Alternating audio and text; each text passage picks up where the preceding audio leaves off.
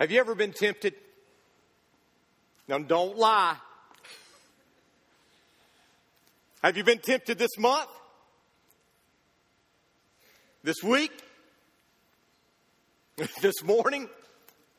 Temptation is something we all face, isn't it? Everywhere we turn, all around us, we are bombarded with temptations. Don't understand, I'm not talking about the temptation to, to eat a second piece of cake. I'm not talking about the temptation to hit the snooze button one more time. I'm talking about the temptation to go against God's plan, God's purpose for your life. The temptation to go against God's will, the temptation to sin against Almighty God. Now, we're in a series that we've entitled The Son of God. We're exploring who is Jesus. Is he the Messiah? Is he the Savior? Is he the Son of God? Because that's what he claimed. He claimed to be the Son of God. And either he is or he isn't. And each and every one of us needs to honestly examine the evidence and determine for ourselves whether we believe what Jesus said about himself. Because understand, if Jesus is indeed the Son of God, then everything in this life and everything after this life is dependent upon Jesus Christ.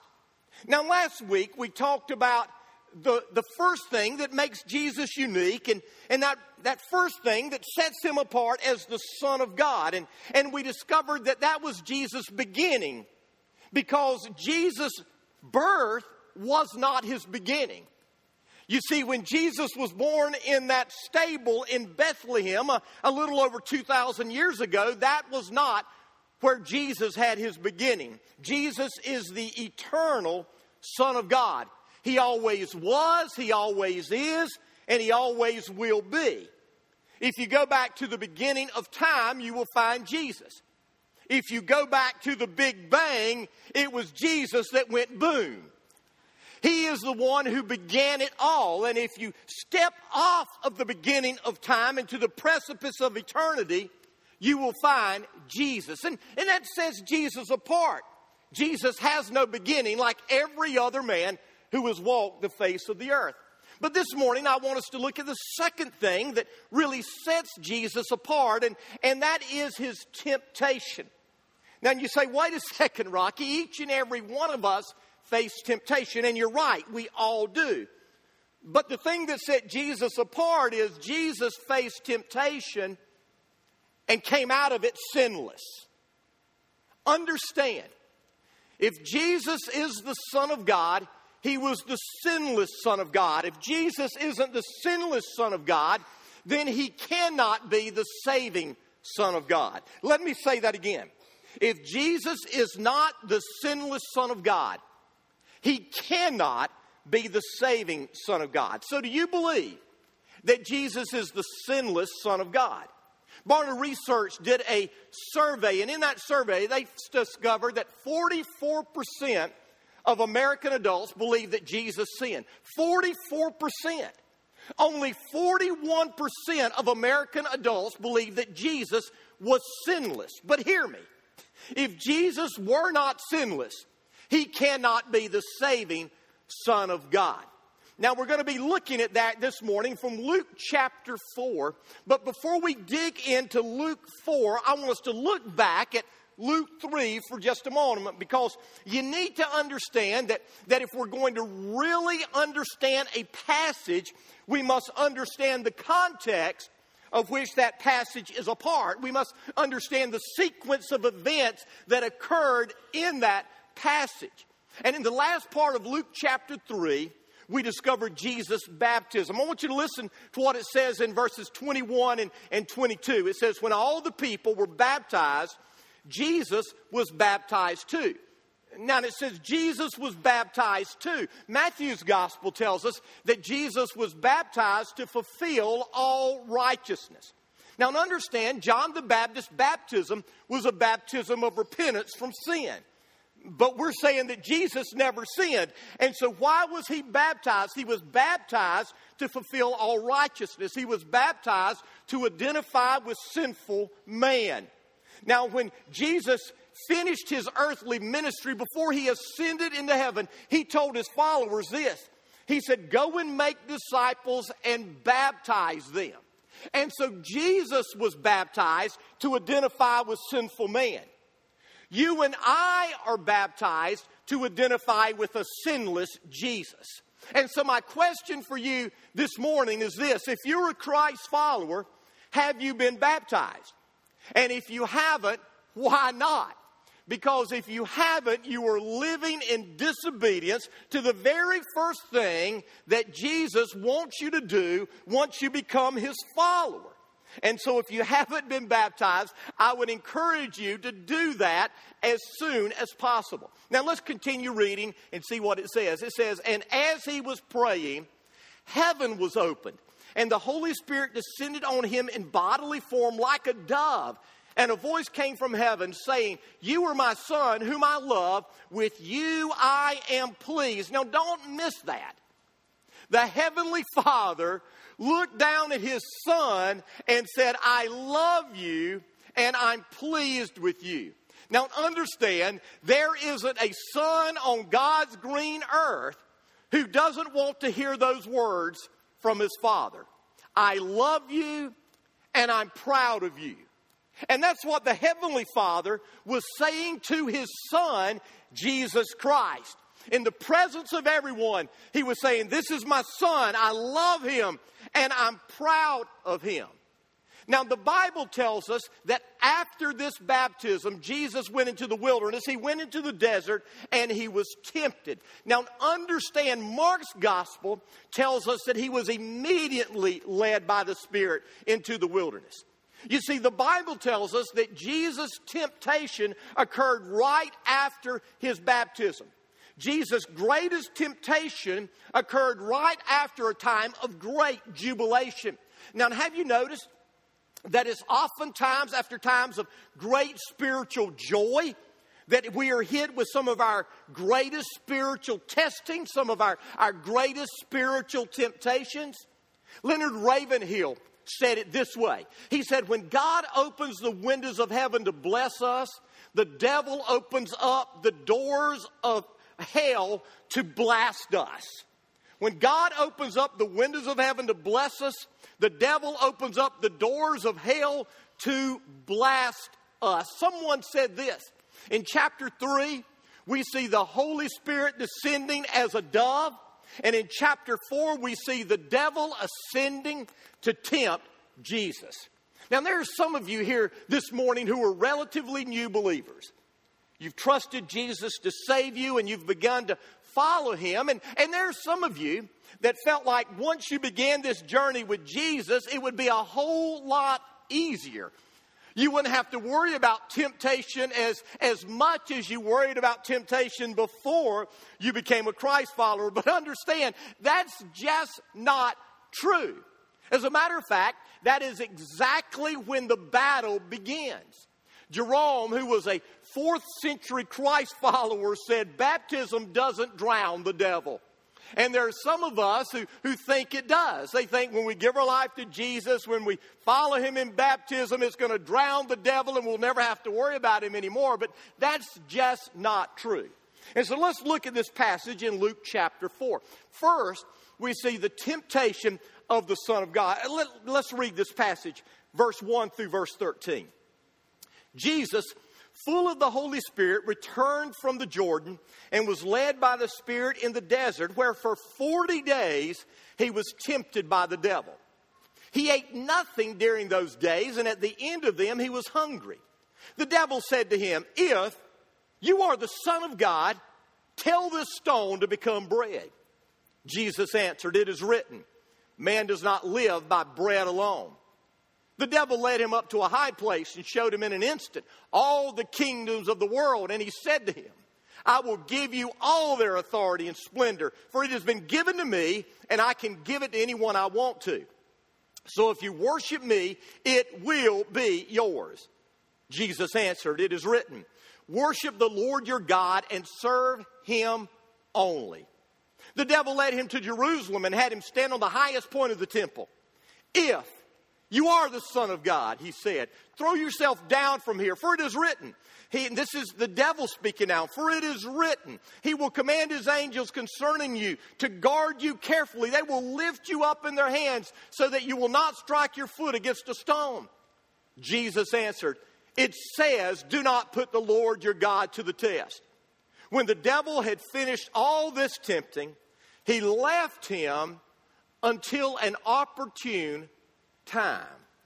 Now, some people have the idea that if we're in the center of God's will, if we're where God wants us to be, or we stay away from certain people or certain places, then we won't be tempted.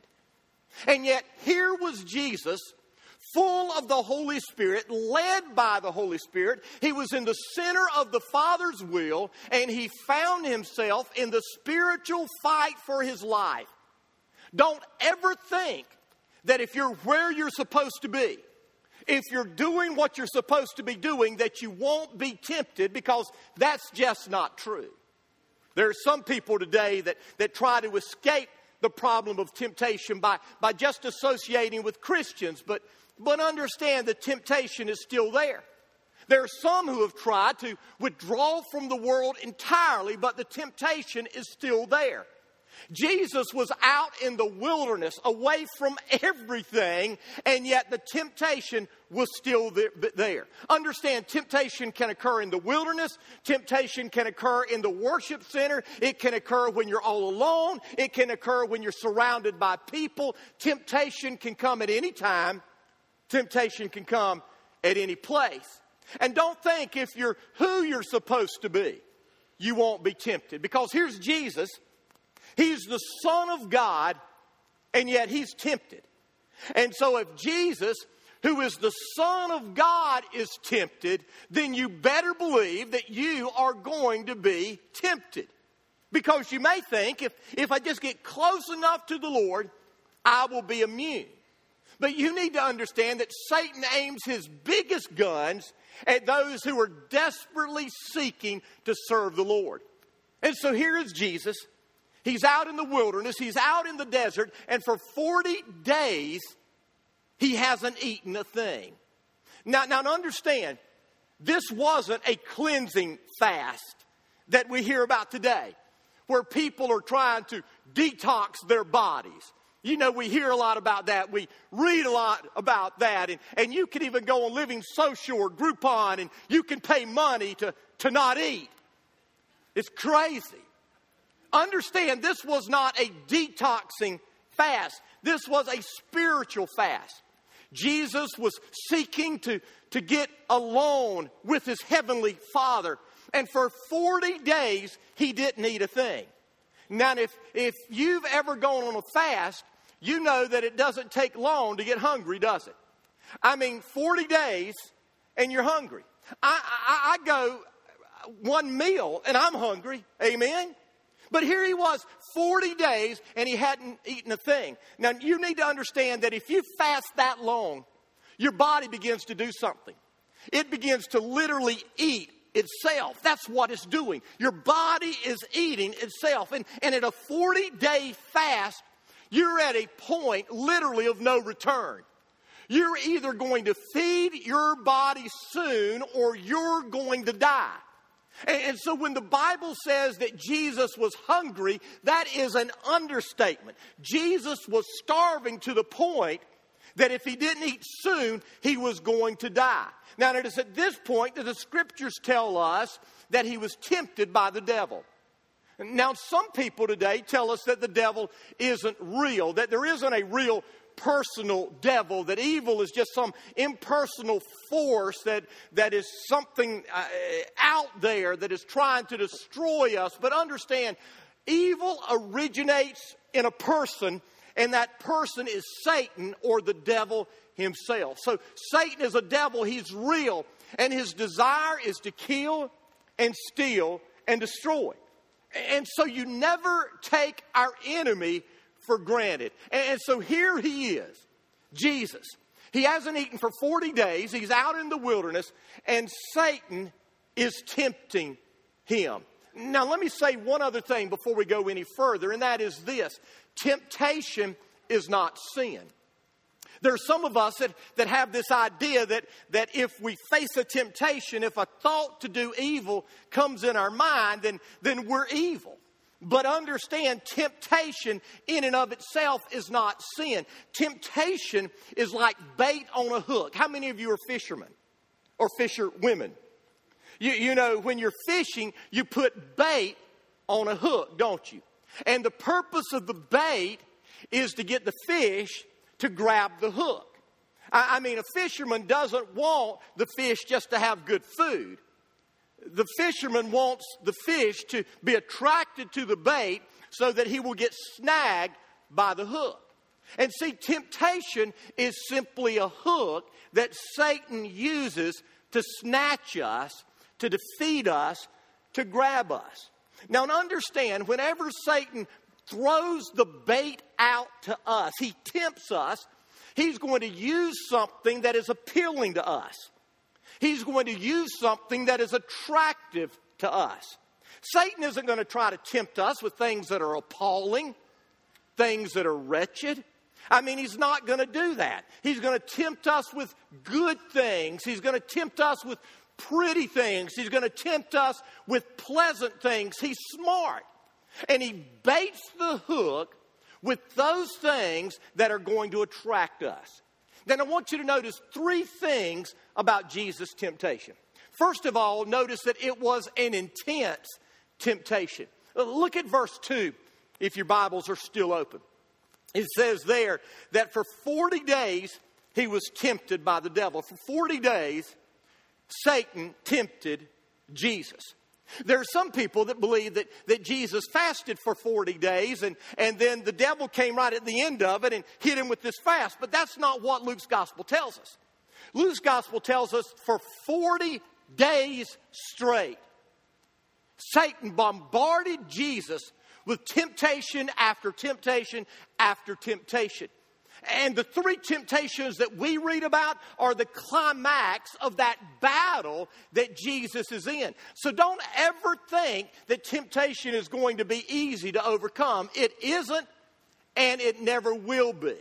You may get to a point in your life where certain things are no longer tempting, but that's just simply because your appetite has changed.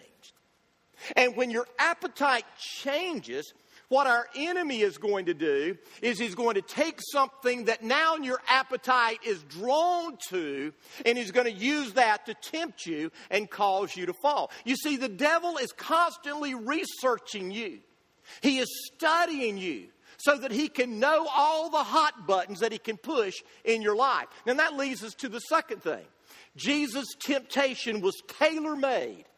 Now, what do I mean by that? I, I mean, it was especially prepared for him.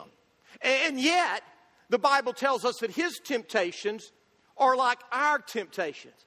Now, some say that every temptation to sin hits us in one of three areas the lust of the flesh, our, our physical desires, the lust of the eyes, the desire for power and possessions, or the pride of life, our desire to be and those are the three areas that Jesus is tempted here at the end. Now, the first temptation that Jesus faced was to turn stone into bread. Now, understand, Jesus needed to eat. As a matter of fact, Jesus had to eat.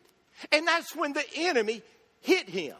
The enemy hit Jesus when he was most vulnerable, when he was most susceptible to the suggestions he gave. And you need to understand this morning that Satan hits you at the same time when you're lonely, when you're discouraged, when you feel like nobody cares about you, when you think that you're invincible. That's when Satan strikes, that's when he hits. Now, understand that Jesus' hunger and his desire to, to meet that hunger was a legitimate need. You see, there was nothing wrong with Jesus eating, was there? I, I mean, is there something sinful about eating bread? Absolutely not. There were countless occasions in God's Word where we read of Jesus eating bread. As a matter of fact, Jesus on two occasions uh, took bread and multiplied it so that he could feed multitudes of people. And so understand, eating bread in and of itself was not wrong. What Jesus was tempted to do was put bread before God. He was tempted to put the physical needs before the spiritual needs. The lust of the flesh, satisfying our physical desires. Now, listen. God created us with certain desires. God created us with certain needs, and, and there's nothing wrong with those desires. There's nothing wrong with those needs. As a matter of fact, those desires, those needs that God created us with are good. But listen very closely. Whenever we take a good thing and make it the main thing, it becomes the one thing that can destroy us. Whenever we take a good thing and make it the main thing, it becomes the one thing that can destroy us. It wasn't a matter of eating bread that was sinful. It was a matter of, am I going to put my needs above my obedience to my heavenly Father? Am I going to meet my needs and I'm going to fulfill my desires? Am I going to do what I want rather than focusing my attention on what God wants and God's um, perfect will for my life? So that's the first temptation.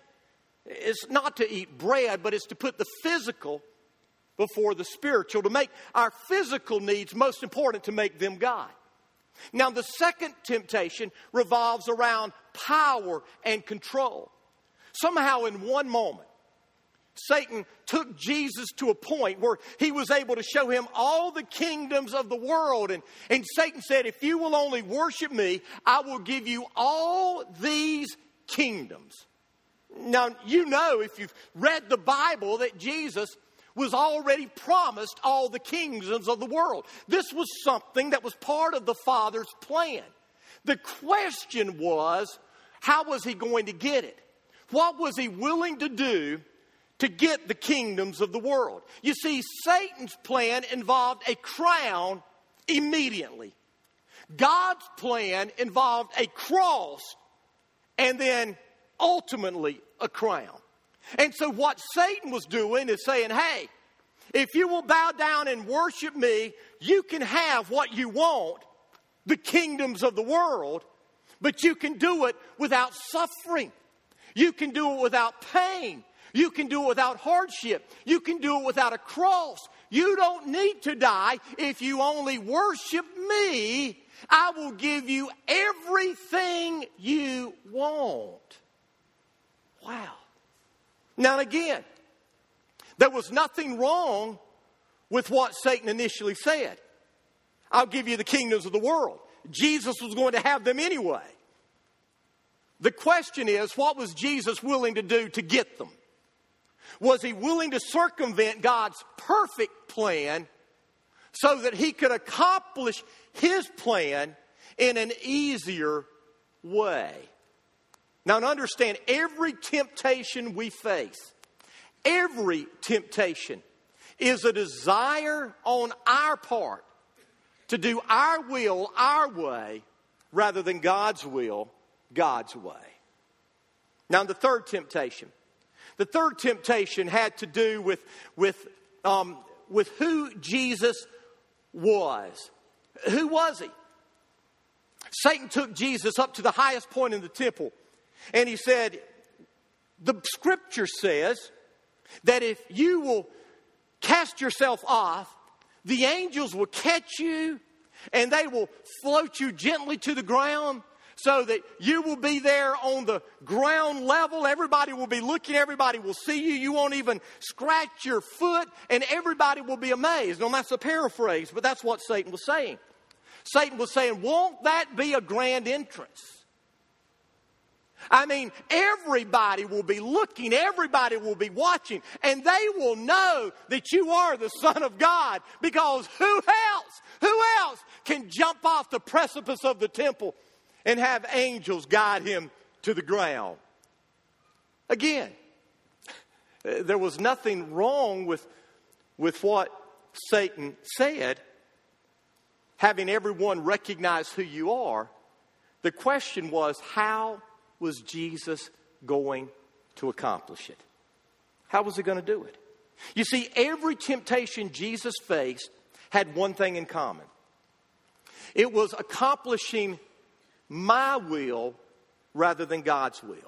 Someone said that every one of these temptations had to do with comfort.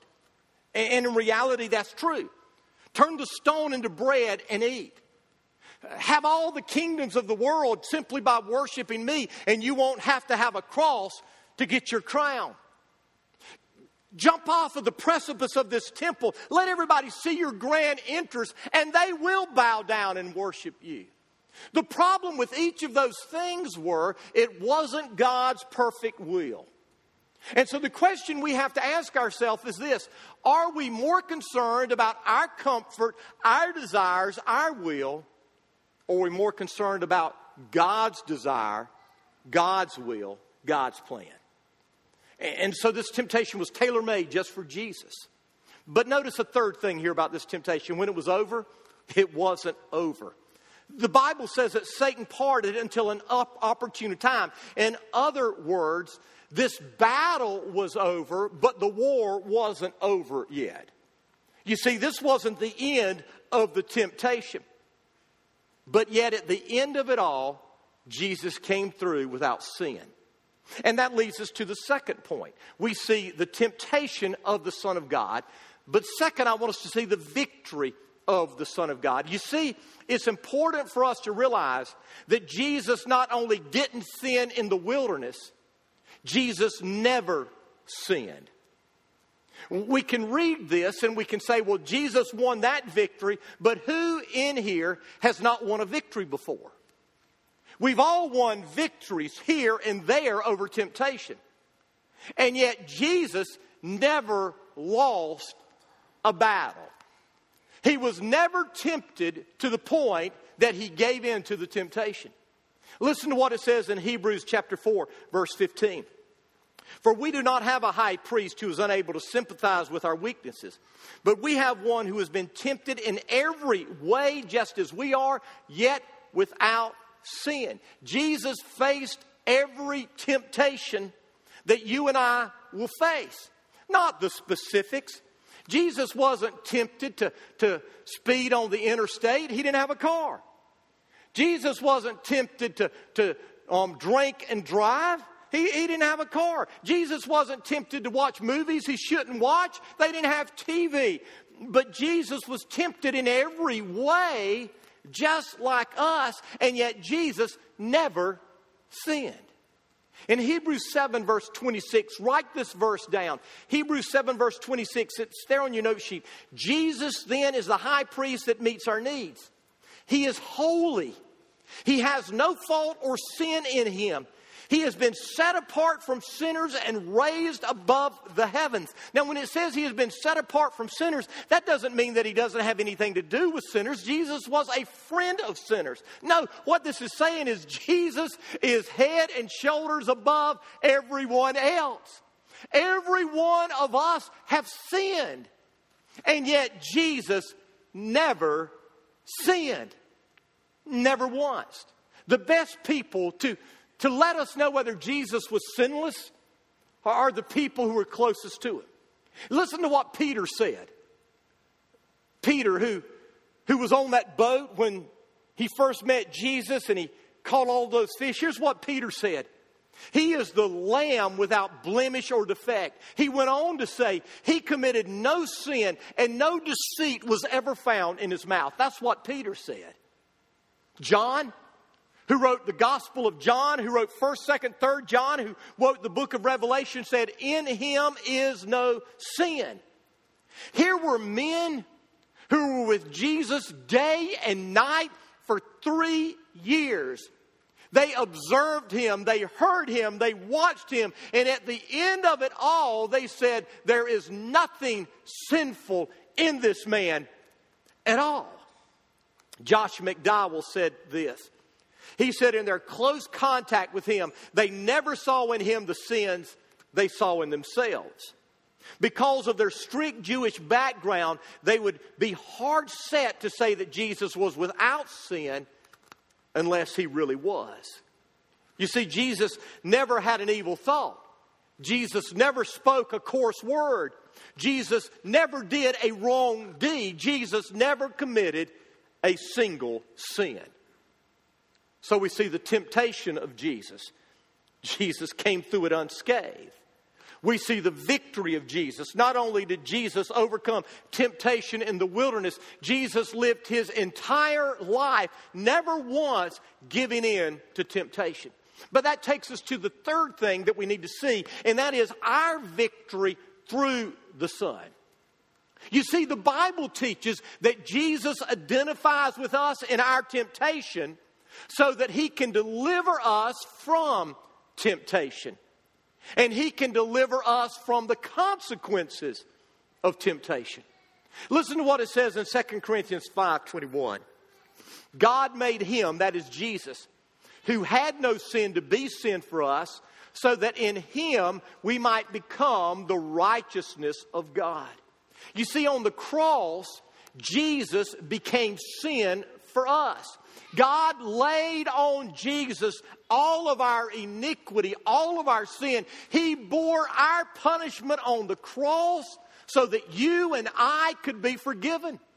All of my sin, all of your sin, all of mankind's sins were placed upon Jesus, and Jesus bore the punishment of that. You see, Jesus' victory leads to our victory for all eternity. Because of what Jesus was able to do, defeat sin, you and I can have victory over death and hell. Because Jesus defeated sin, He came through it unscathed. He was able to bear our punishment on the cross. If He was sinful, then He would have paid for His sins. But because He was sinless, He was able to pay for my sins. And He was able to pay for your sins. But Jesus' victory also has implications for the here and now. Listen to what it says in 1 Corinthians 10 13. No temptation has seized you except what is common to man. God is faithful. He will not let you be tempted beyond what you can bear. But when you're tempted, He will also provide a way out so that you can stand up under it. That is written to the church, to the body of Christ, to Christ's followers. And and the Word of God says that there is no temptation that you're going to face that God's not going to give you the power to overcome. In Hebrews chapter 2, verse 18, it says, Because he himself suffered when he was tempted, he is able to help those who were being tempted. Because he suffered when he was tempted, he is now able to help those, who are those? You and I, He is able to help us when we are going through temptation. Now, how is He able to do that? Well, He's able to do that because of what it promises in 1 John 4. Greater is He that is in you than He that is in the world. You see, because Christ is in us, we now have a new power and we now have new possibilities. We don't have to give in to temptation anymore. We don't have to live in defeat anymore. We don't have to be a slave to sin anymore. Jesus Christ can set us free. You can know the truth. And you know what the truth will do? The truth will set you free. Amen? We don't have to give in. You see, Jesus' victory leads to our victory today. We need to understand that Jesus' victory not only leads to our victory for all eternity, but Jesus' victory is the reason we can have victory today. F.B. Meyer said this. He said there's only one way by which the tempter can be met. He laughs at our good resolutions and ridicules the pledges with which we fortify ourselves. Satan only fears one he who in the hour of greatest weakness defeated him, and who has now been raised far above all principalities and powers to deliver the frail and tempted souls. How can we have victory? We can have victory because greater is he that is in us than the one who is out there in the world. And so, what are some principles? Well, we could spend an entire other message on this, but I want to give you some principles because you need to understand Jesus didn't defeat Satan as God.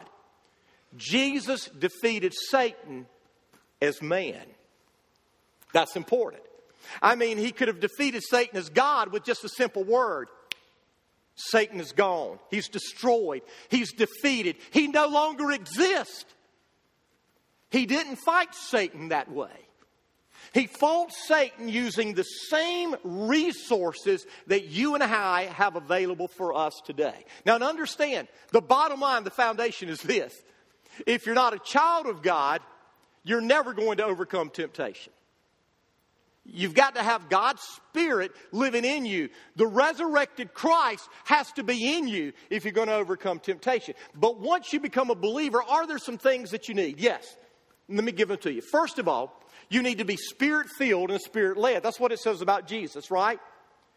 When he was full of the Spirit and led by the Spirit. Now, what does that mean? It means that he was completely submissive. He was totally obedient to his Father's will. You will never have victory until you resolve through the power of God's Holy Spirit living in you, you are going to live in obedience. You are going to submit yourself to Christ. Understand, it's not a matter of willpower that gives us victory. It's a matter of surrender. It's a matter of submission that gives us victory. When we surrender to His power, when we submit to His power, then His power is able to flow through us and defeat Satan's power that is coming against us. So we're spirit filled, we're spirit led. But then, second, there's intimacy with the Father. We discover that Jesus was fasting. Fasting scripturally is always tied to praying. Why was Jesus fasting? He was fasting to commune with God. You see, the Bible speaks about prayer and fasting, communing with God. Fasting is just simply giving up physical food, physical needs, the physical desires so that we can focus all of our attention solely and completely and entirely on our relationship with the Father. And so, if we want to overcome the enemy, we've got to have intimacy with the Father. We've got to have a strong prayer life. And let me tell you, there are some temptations in your life that you're only going to have victory when you move beyond simply praying and you begin fasting. Third thing, that I see is he was relying on God's word. Each time that Satan attacked, Jesus answered with scripture. Now understand, this isn't some magical incantation. There are some people that have this idea that if I just memorize enough scripture, then when I'm tempted, I can quote that scripture and I can have victory. Well, can I tell you, you can quote that scripture left and right up and down, backwards and forwards. And unless that scripture is not just coming out of your mouth, it has come into you and it is fleshed out in you, you're never going to have victory. It's not a matter of you and I memorizing the scripture that gives us victory. It's the matter of fleshing out what the scripture teaches that gives us victory. You see, the scripture was a part of Jesus' life. And so, on every single front, when the temptation came, Jesus not only knew what the Father's perfect will was, he was in tune with the Father's perfect will because the Word was not only coming out of him, the Word was in him. The Word was a part of him. He was feeding on the Word of God. Now, hear me. I'm convinced. I really am. If you're a child of God and you are filled with the Spirit, led by the Spirit, you're submissive to the Father. You're intimate with the Father. You're praying and you're fasting. And you're spending time in the Word and letting the Word of God get into you. Then, whatever temptation you face, you need to understand that other people have faced before, and God's faithful in that in every temptation, He has already provided you with the power you need to come out victorious. So, what about it? Where are you? Now, now here's what I know about Jesus. Jesus forgives those who yield to temptation. That's why he died. And Jesus helps those who desire power over temptation. That's the example he gave. Now, now, each and every one of us here, we're in one of those two boats, aren't we? We're either here this morning and we need to be forgiven because we've given in to temptation, or we need His power so that we can overcome temptation. Every one of us. So, where are you at? Maybe you're here and, and you've never trusted what Jesus did on the cross because of his sinless life to forgive you. Now, I'm here to tell you if that's you and you've tried to do it on your own and, and you know, you know, you know that your best efforts aren't good enough. You try and fail and try and fail and try and fail and, and you just keep picking yourself up and trying harder and keeping your, picking yourself up and trying harder and it doesn't work and, and you're, you feel defeated. The reason is you're going to be defeated until you give your life to Jesus. And maybe that's what you need to do. Or maybe you're here and you're a Christian and you can go back to that time where Jesus became real to you and he changed your life. But wow, you, you just, there's a sin or multiple sins that just, they seem to have your number. Jesus gives us a plan for victory, but we've got to follow it.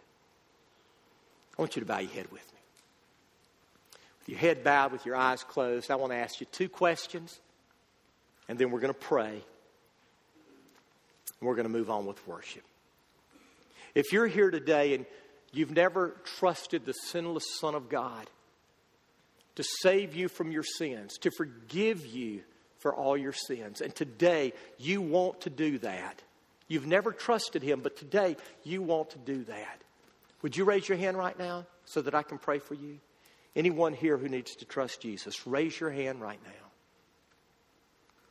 Thank you. Thank you. Second question.